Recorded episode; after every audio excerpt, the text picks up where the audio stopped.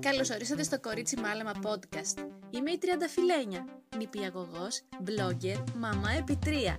Σε αυτά τα podcasts μοιράζομαι μαζί σας εμπειρίες και tips σε θέματα μητρότητας, οργάνωσης, παραγωγικότητας και οικονομίας. Είστε έτοιμοι; Φύγαμε! Γεια σας και πάλι. Ελπίζω το podcast αυτό να σας βρίσκει καλά. Ελπίζω η φωνή μου να ακούγεται αρκετά καθαρά, διότι πρόσφατα πέρασα δύο απανωτά κρυολογήματα. Σήμερα λοιπόν θα σας μιλήσω για κάτι πολύ σημαντικό για το οποίο με ρωτάτε πάρα πολύ τον τελευταίο καιρό και αυτό είναι το Sunday Basket. Τι είναι το Sunday Basket?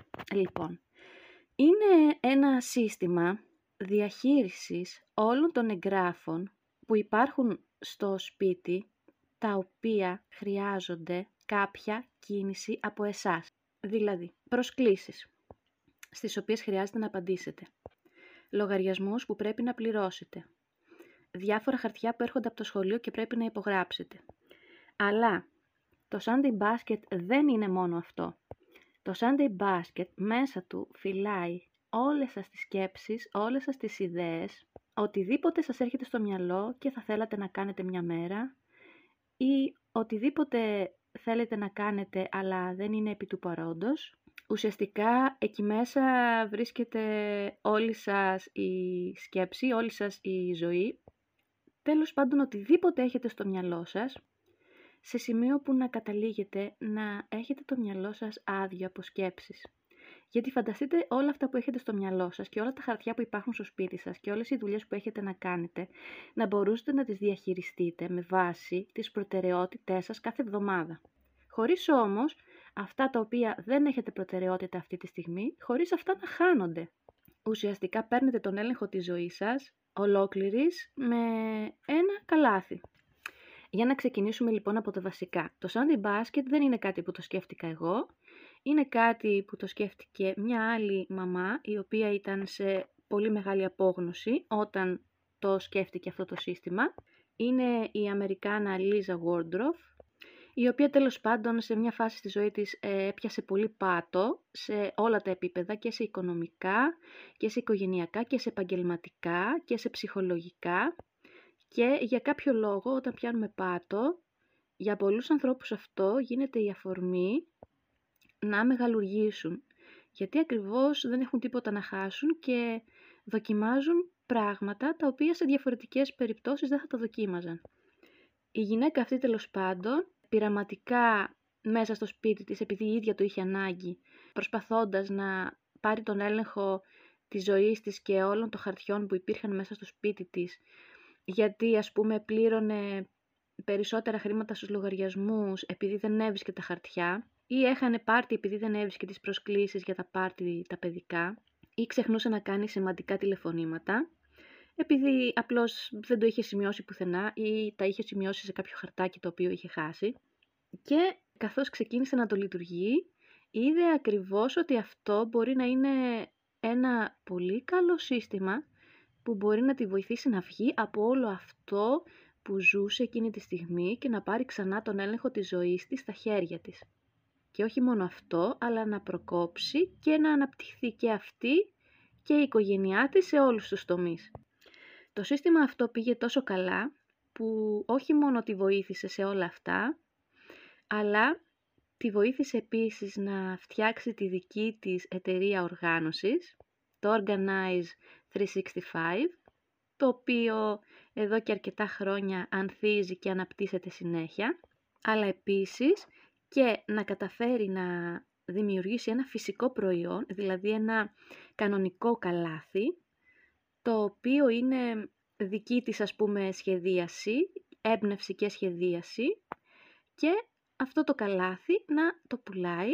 Βέβαια, αν μπείτε στο site, καταρχήν θα σας βάλω στο blog το Organize 365, μπορείτε να το τσεκάρετε και επίσης θα σας βάλω και το φυσικό προϊόν, το Sunday Basket, το ίδιο δηλαδή το original καλάθι, το οποίο μπορείτε να προμηθευτείτε. Για μένα είναι πολύ τσιμπημένη η τιμή του, είναι στα 100 δολάρια. Βέβαια, έχει και πάρα πολλά bonus μέσα, δηλαδή έχει ομάδα στο facebook, έχει υποστήριξη. Ε, τέλος πάντων η Λίζα είναι ακριβά τα προϊόντα της, αλλά δεν πουλάει μόνο το προϊόν, πουλάει και από πίσω πολλή υποστήριξη για, βασικά για πάντα και πολλά επιπλέον δωρεάν πράγματα.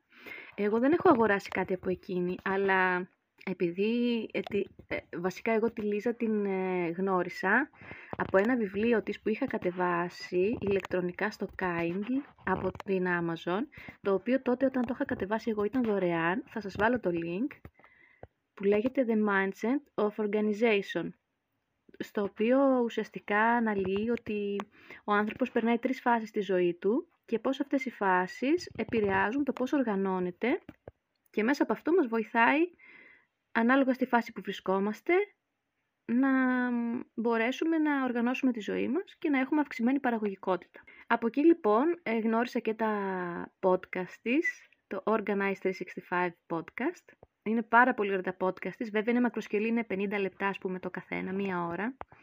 Αλλά εντάξει, έχει πράγματα να δώσει η γυναίκα, δηλαδή αν θέλετε πραγματικά να μάθετε πώς να οργανώνεστε και, και το έχετε με τα αγγλικά, είναι, είναι θεμελιώδες το να ακούσετε τα podcast της. Δηλαδή θα σας βάλει πολύ καλές βάσεις στην οργάνωση.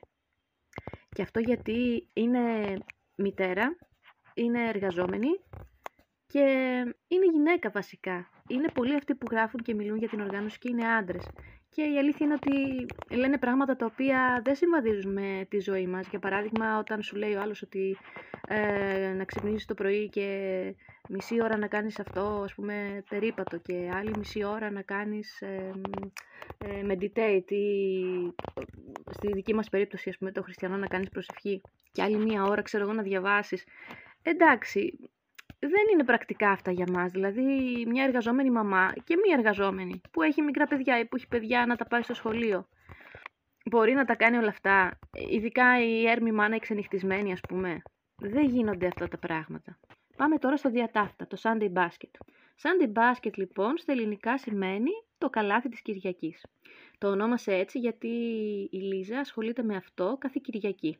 Βέβαια, εμάς μας προτρέπει να επιλέξουμε ποια μέρα μας βολεύει, κάθε εβδομάδα να ασχολούμαστε με το καλάθι, αλλά να είναι μια συγκεκριμένη μέρα της εβδομάδας, κάθε εβδομάδα. Για παράδειγμα, εγώ έχω επιλέξει το Σάββατο, γιατί την Κυριακή την έχω ήδη λίγο φορτωμένη, οπότε το Σάββατο με βολεύει. Οπότε, τι γίνεται τώρα, καταρχήν; Να σας πω ότι εφόσον ε, δεν έχω αγοράσει το φυσικό καλάθι, το φυσικό προϊόν του Sunday Basket, του συστήματος, ε, βλέποντας βιντεάκια στο YouTube, θα σας βάλω και από αυτά το link, κατέληξα να φτιάξω ένα δικό μου, μια δική μου εκδοχή του Sunday Basket, η οποία μπορώ να πω ότι μέχρι τώρα με έχει βολέψει. Θα σας πω τα υλικά που χρησιμοποίησα. Χρησιμοποίησα ένα μεγάλο ντοσιέ, ε, μεγάλο εννοώ α4, με φαρδιά ράχη και σκληρό απ' έξω.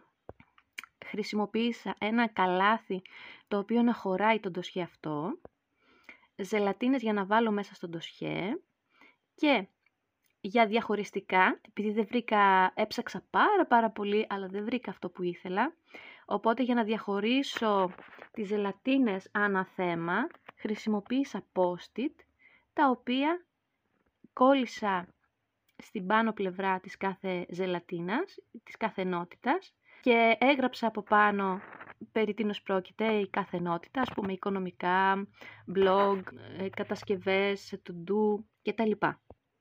Για να το καταλάβετε καλύτερα, θα σας έχω το link από κάτω, αν μπείτε μέσω Ancho ή μέσω Spotify, για να μπορέσετε να βρείτε το post που θα έχω στο blog με το podcast μέσα, αλλά και με φωτογραφίες από τη δική μου εκδοχή του Sunday Basket. Επίσης αυτό που θα χρειαστούμε είναι χαρτάκια. Όχι post-it χαρτάκια, χαρτάκια, απλά. Μπορείτε να πάρετε, είναι πάμφθηνα, να πάρετε κάρτες επισκεπτηρίου από οποιοδήποτε βιβλιοχαρτοπολείο. Μπορείτε να πάρετε και, και αυτά τα απλά άσπρα τετράγωνα χαρτάκια. Θα σας πω που θα τα χρησιμοποιήσετε. Πώς ξεκινάμε λοιπόν με το Sunday Basket; Καταρχήν, το πρώτο βήμα είναι να πάρετε αυτό το ωραίο καλάθι, να γυρίσετε μέσα σε όλο το σπίτι σας και να συγκεντρώσετε εκεί μέσα όλα σας, μα όλα, όλα, όλα τα χαρτιά. Μπορεί να είναι ζωγραφιές, αποδείξεις, διαφημιστικά φυλάδια, σημειώσεις, καλέσματα, οτιδήποτε, ό,τι βρείτε τα βάζετε μέσα σε αυτό το καλάθι. Αλλά σας προειδοποιώ, μπορεί να νομίζετε ότι δεν έχετε αρκετά χαρτιά στο σπίτι σας. Είναι πολύ πιθανό να κάνετε λάθος. Οπότε, μην απελπιστείτε αν αυτό το καλάθι γεμίσει από το πρώτο δωμάτιο. Απλά πάρτε κι άλλο ένα καλάθι. Ή βασικά, αν ψηλιαστείτε από την αρχή ότι έχετε πολλά χαρτιά, πάρτε μια λεκάνη, σαν αυτές τις δικές μου τις μόβ λεκάνες, ή ένα μεγάλο καφάσι για να τα βάλετε μέσα. Εσείς τώρα μπορεί να γελάτε που σας τα λέω, αλλά όταν θα μαζέψετε τα χαρτιά, να δω ποιος θα γελάει στο τέλος. Αφού τα μαζέψετε όλα μαζί, εντάξει, μπορεί να μην συνεχίσετε την ίδια μέρα, γιατί θα πάθετε ένα, ένα σοκ όταν δείτε πόσα χαρτιά έχετε, μπορεί να συνεχίσετε την επόμενη μέρα. Το δεύτερο βήμα είναι να διαχωρίσετε τα χαρτιά. Θα κάνετε τρεις στίβες. Η μία στίβα είναι τα χαρτιά που δεν χρειάζεστε, που θα πάνε για ανακύκλωση. Δηλαδή, φυλάδια που δεν τα χρειάζεστε, αποδείξεις που δεν τις χρειάζεστε, προσκλήσεις που έχουν περάσει κτλ. Η δεύτερη στίβα είναι με χαρτιά τα οποία, ε, για τα οποία δεν χρειάζεται να κάνετε κάτι, είναι χαρτιά για αρχιοθέτηση. Δηλαδή, κάποια απόδειξη που θα τη χρειαστείτε ως εγγύηση ή αποδείξεις από τις πληρωμές του ενοικίου σας ή κάποιες αναμνηστικές ζωγραφιές των παιδιών σας. Σε αυτό το σημείο μπορείτε να σταματήσετε και να, και να πάρετε ένα άλλο ντοσιέ και να βάλετε και εκεί ζελατίνες και εκεί να τοποθετήσετε όσα χαρτιά σας είναι για αρχιοθέτηση. Δηλαδή τα θέλετε, αλλά δεν έχετε κάτι να κάνετε με αυτά, απλά πρέπει να μείνουν στο αρχείο σας. Στη μια ζελατίνα, ας πούμε, να βάλετε το δάνειο, τις αποδείξεις ή τα χαρτιά. Στην άλλη το ενίκιο, στην άλλη εξετάσεις. Και καθώς αυτό θα το δουλεύετε, μπορεί για την αρχιοθέτηση να χρησιμοποιήσετε παραπάνω από ένα ντοσιέ. Όπως εγώ, ας πούμε, έχω ένα για τράπεζα, εφορία κτλ. Έναν άλλον για το ένα μου παιδί, έναν άλλον για τα δυο μου τα αγόρια έναν άλλον με τις δικές μου εξετάσεις, έναν άλλον με οτιδήποτε έχει να κάνει με την εργασία μου και έναν που έχω από τις γένες μου. Καλό θα είναι πριν συνεχίσετε να έχετε μία τέτοια οργάνωση ας πούμε στα, σαν αρχιακό υλικό ώστε να έχετε κάπου να βάλετε τα χαρτιά όταν θα πέφτουν στα χέρια σας, τέτοια χαρτιά. Ας πούμε λοιπόν ότι το κάνατε και αυτό τώρα σας έχει μείνει μόνο μία στίβα. Αφού την πρώτη στίβα την ανακυκλώσατε, τη δεύτερη την αρχιοθετήσατε, σας έχει μείνει η στίβα με τα χαρτιά με τα οποία πρέπει να κάνετε κάτι. Είναι λίστες του ντου, είναι καλέσματα, διάφορες σκέψεις που έχετε, διάφορες ιδέες, κάποια όνειρα, ίσως πράγματα που θέλετε να αγοράσετε. Εδώ λοιπόν θα ξεκινήσουμε να φτιάχνουμε κάποιες μικρές στίβες, να χωρίζουμε τα χαρτιά αυτά σε στίβες. Εσείς τώρα, ανάλογα με τον τρόπο ζωής σας και ανάλογα με τις ανάγκες σας, θα φτιάξετε τις δικές σας στίβες. Εγώ θα σας πω τι στίβες κάνει η Λίζα και τι στίβες κάνω εγώ.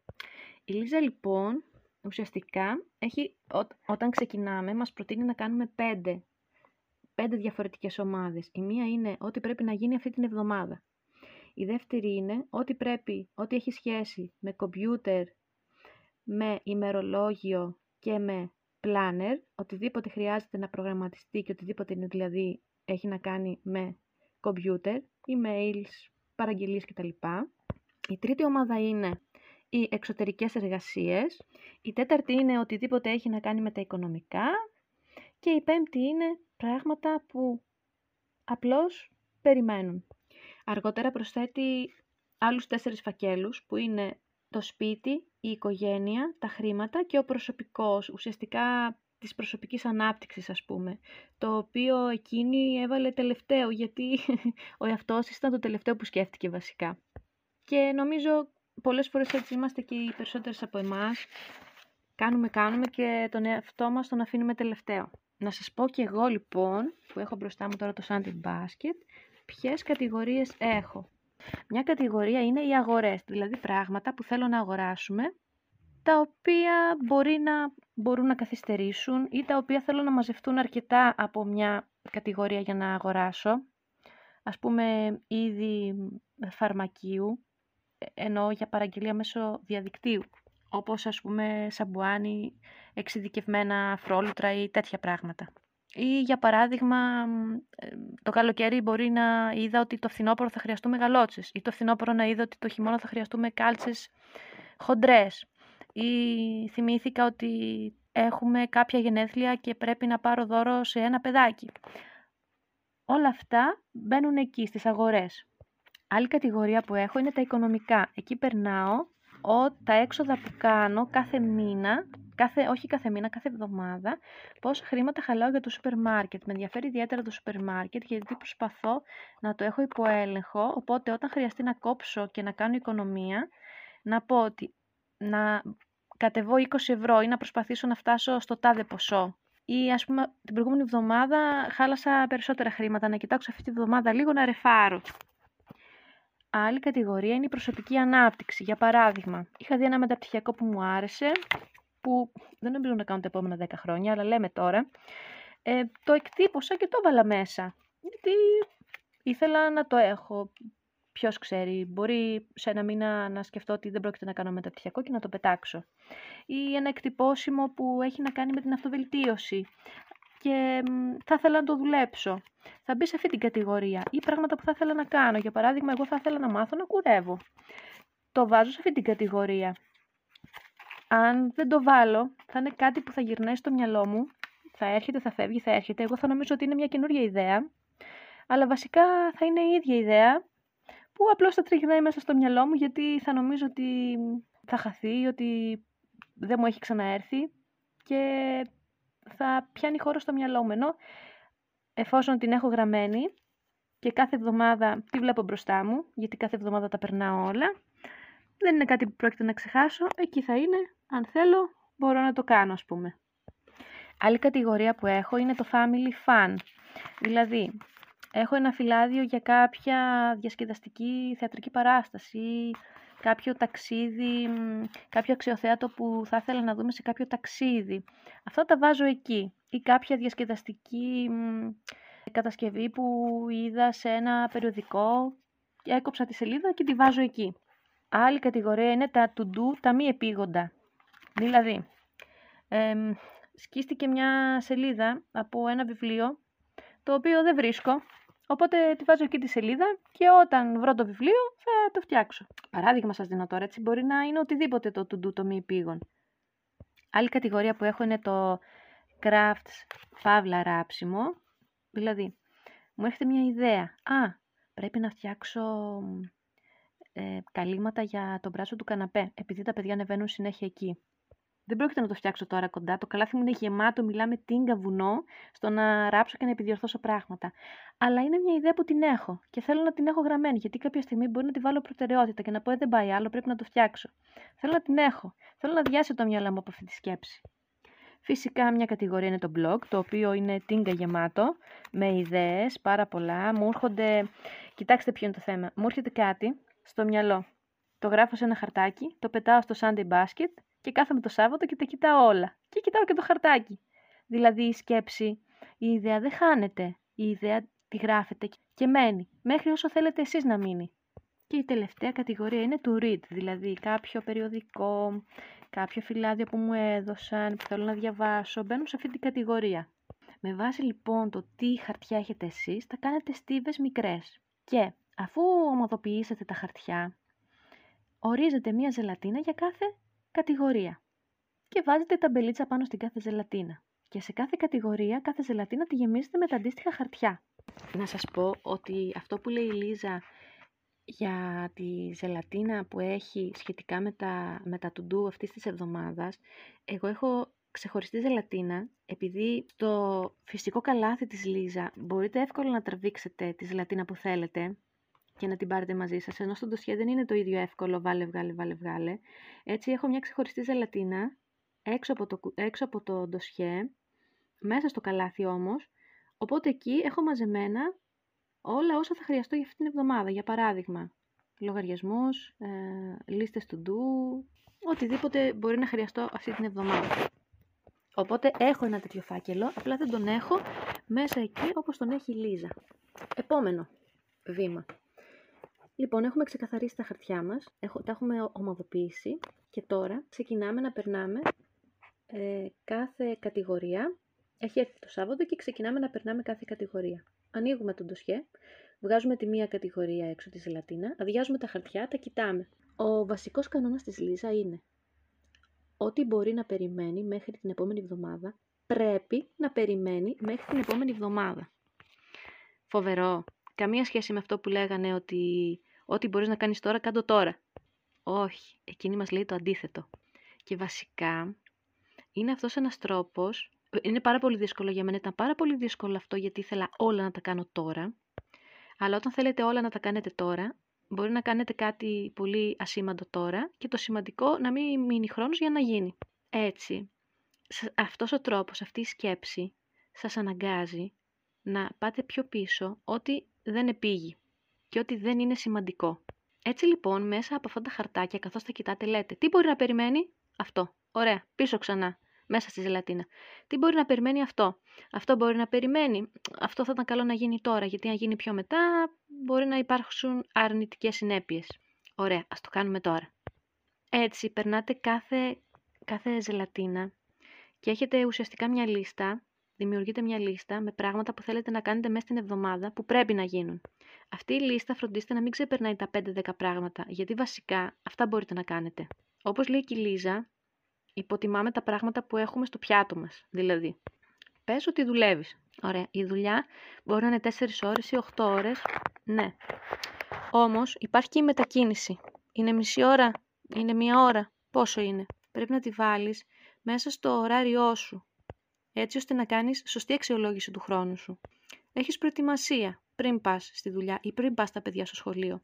Τι ώρα ξυπνάς; Τι ώρα πρέπει να είσαι στο κρεβάτι; Πόση ώρα χρειάζεσαι προετοιμασία πριν τον ύπνο; Πόση ώρα χρειάζεται να καθίσεις πάνω από τα παιδιά σου για να διαβάσουν; Πόση ώρα θα σου φάει το να προετοιμάσεις φαγητό, το να κάνεις τις δουλειές του σπιτιού, το να, μετα... το να μεταφέρεις τα παιδιά από και προς το σχολείο και τις δραστηριότητες; Συν οτιδήποτε άλλο μπορεί να έχει ο καθένας μέσα στη μέρα του και στην εβδομάδα του. Για παράδειγμα, εγώ χρειάζομαι τουλάχιστον 4 ώρες τη μέρα, τουλάχιστον 4 ώρες, για να κάνω όλη μου τη ρουτίνα. Νομίζω 4 ώρες είναι λίγες για να κάνω πρωινή και βραδινή ρουτίνα. Γι' αυτό και ποτέ όσο δουλεύω δεν γίνεται ολόκληρη η ρουτίνα μου.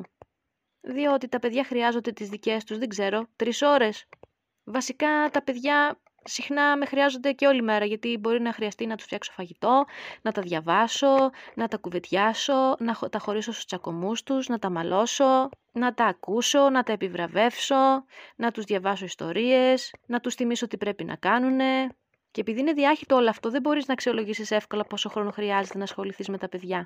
Μπορεί όλη η μέρα να χρειάζεται να ασχοληθείς με τα παιδιά. Δεν είναι λογικό να μην σου φτάνει ο χρόνος να κάνεις πολλά άλλα πράγματα. Δεν είναι ότι είμαστε μια αποτυχία είναι ότι αυτά που κάνουμε είναι πολλά. Δεν τα αναγνωρίζουμε μέσα στο χρόνο μας. Υποτιμάμε το χρόνο που μας παίρνουν. Επίσης, μας λέει, ό,τι μπορείς να κάνεις εκείνη την ώρα, κάντο εκείνη την ώρα. Μέσα στις 2-3 ώρες που θα ασχοληθείς με το Sunday Basket, γιατί, κατά τα ψέματα, εμένα μου παίρνει σίγουρα 3 ώρες το να περάσω όλο το Sunday Basket και να κάνω και προγραμματισμό της εβδομάδας. Δηλαδή, εγώ για παράδειγμα λέω στα παιδιά μου, μου λένε, μαμά, κοίτα, εσκίστηκε η σελίδα του βιβλίου. Δεν κάθομαι να το φτιάξω εκείνη τη στιγμή. Θα ασχοληθώ με τα σημαντικά εκείνη τη στιγμή. Με το να φτιάξω φαγητό, να διπλώσω τα ρούχα, να μαζέψω τα παιδιά. Θα τους πω, παιδιά, βάλτε το στο άσπρο μου καλάθι. Και εκεί να ξέρουν ότι θα βάλουν, ό,τι βάλουν στο άσπρο καλάθι θα ασχοληθώ μαζί τους το Σάββατο. Οπότε το Σάββατο, καθώς βγάζω τα πράγματα από το Sunday Basket, που έχω βάλει όλη την εβδομάδα, θα φτιάξω και τη σελίδα που έχει σκιστεί. Γιατί πλέον, αν καταλάβατε, από εδώ και στο εξής, έχετε ένα συγκεκριμένο σημείο στο οποίο θα μπαίνουν όλα σας τα χαρτιά, τα εισερχόμενα. Αλλά όχι μόνο αυτό. Εκεί θα μπαίνουν και όλες σας οι σκέψεις. Πάνω στο γραφείο ή πάνω στην κουζίνα όπου είστε τις περισσότερες ώρες, θα έχετε αυτά τα χαρτάκια για τα οποία σας μίλησα πριν. Και μαζί ένα στυλό ή ένα μολύβι. Σας έρχεται μια ιδέα. Τη γράφετε εκεί, πετάτε το χαρτάκι στο καλάθι, θα ασχοληθείτε μαζί του το Σάββατο ή την Κυριακή ή όποια μέρα ή τη Δευτέρα, όποια μέρα σας βολεύει. Α, να θυμηθώ να αγοράσω στο Γιωργάκι που έχει γενέθλια ένα δώρο. Γιωργάκης δώρο, το γράφετε, το πετάτε στο καλάθι. Αδειάσατε το μυαλό σας, δεν χρειάζεται να το σκέφτεστε πια. Θα ασχοληθείτε μαζί του το Σάββατο, την Κυριακή, γιατί μέχρι τότε μπορεί να περιμένει. Για παράδειγμα, θα σας πω εγώ τώρα τι έχω μέσα στο δικό μου καλάθι. Έχω ένα χαρτάκι που λέει τσάγια παραγγελία. Θέλω να παραγγείλω μερικά τσάγια. Έχω κάποια τσόχινα υφάσματάκια τα οποία έχουν ξεκολλήσει από το βιβλίο το Quiet Book του Γκαστονάκο μου και θέλω να τα κολλήσω. Και έχω και ένα χαρτί από τον υπηαγωγείο το οποίο το πέταξα μέσα γιατί βαριόμουν να κάτσω να το αρχιοθετήσω εκείνη την ώρα οπότε θα το αρχιοθετήσω το Σάββατο που θα ασχοληθώ.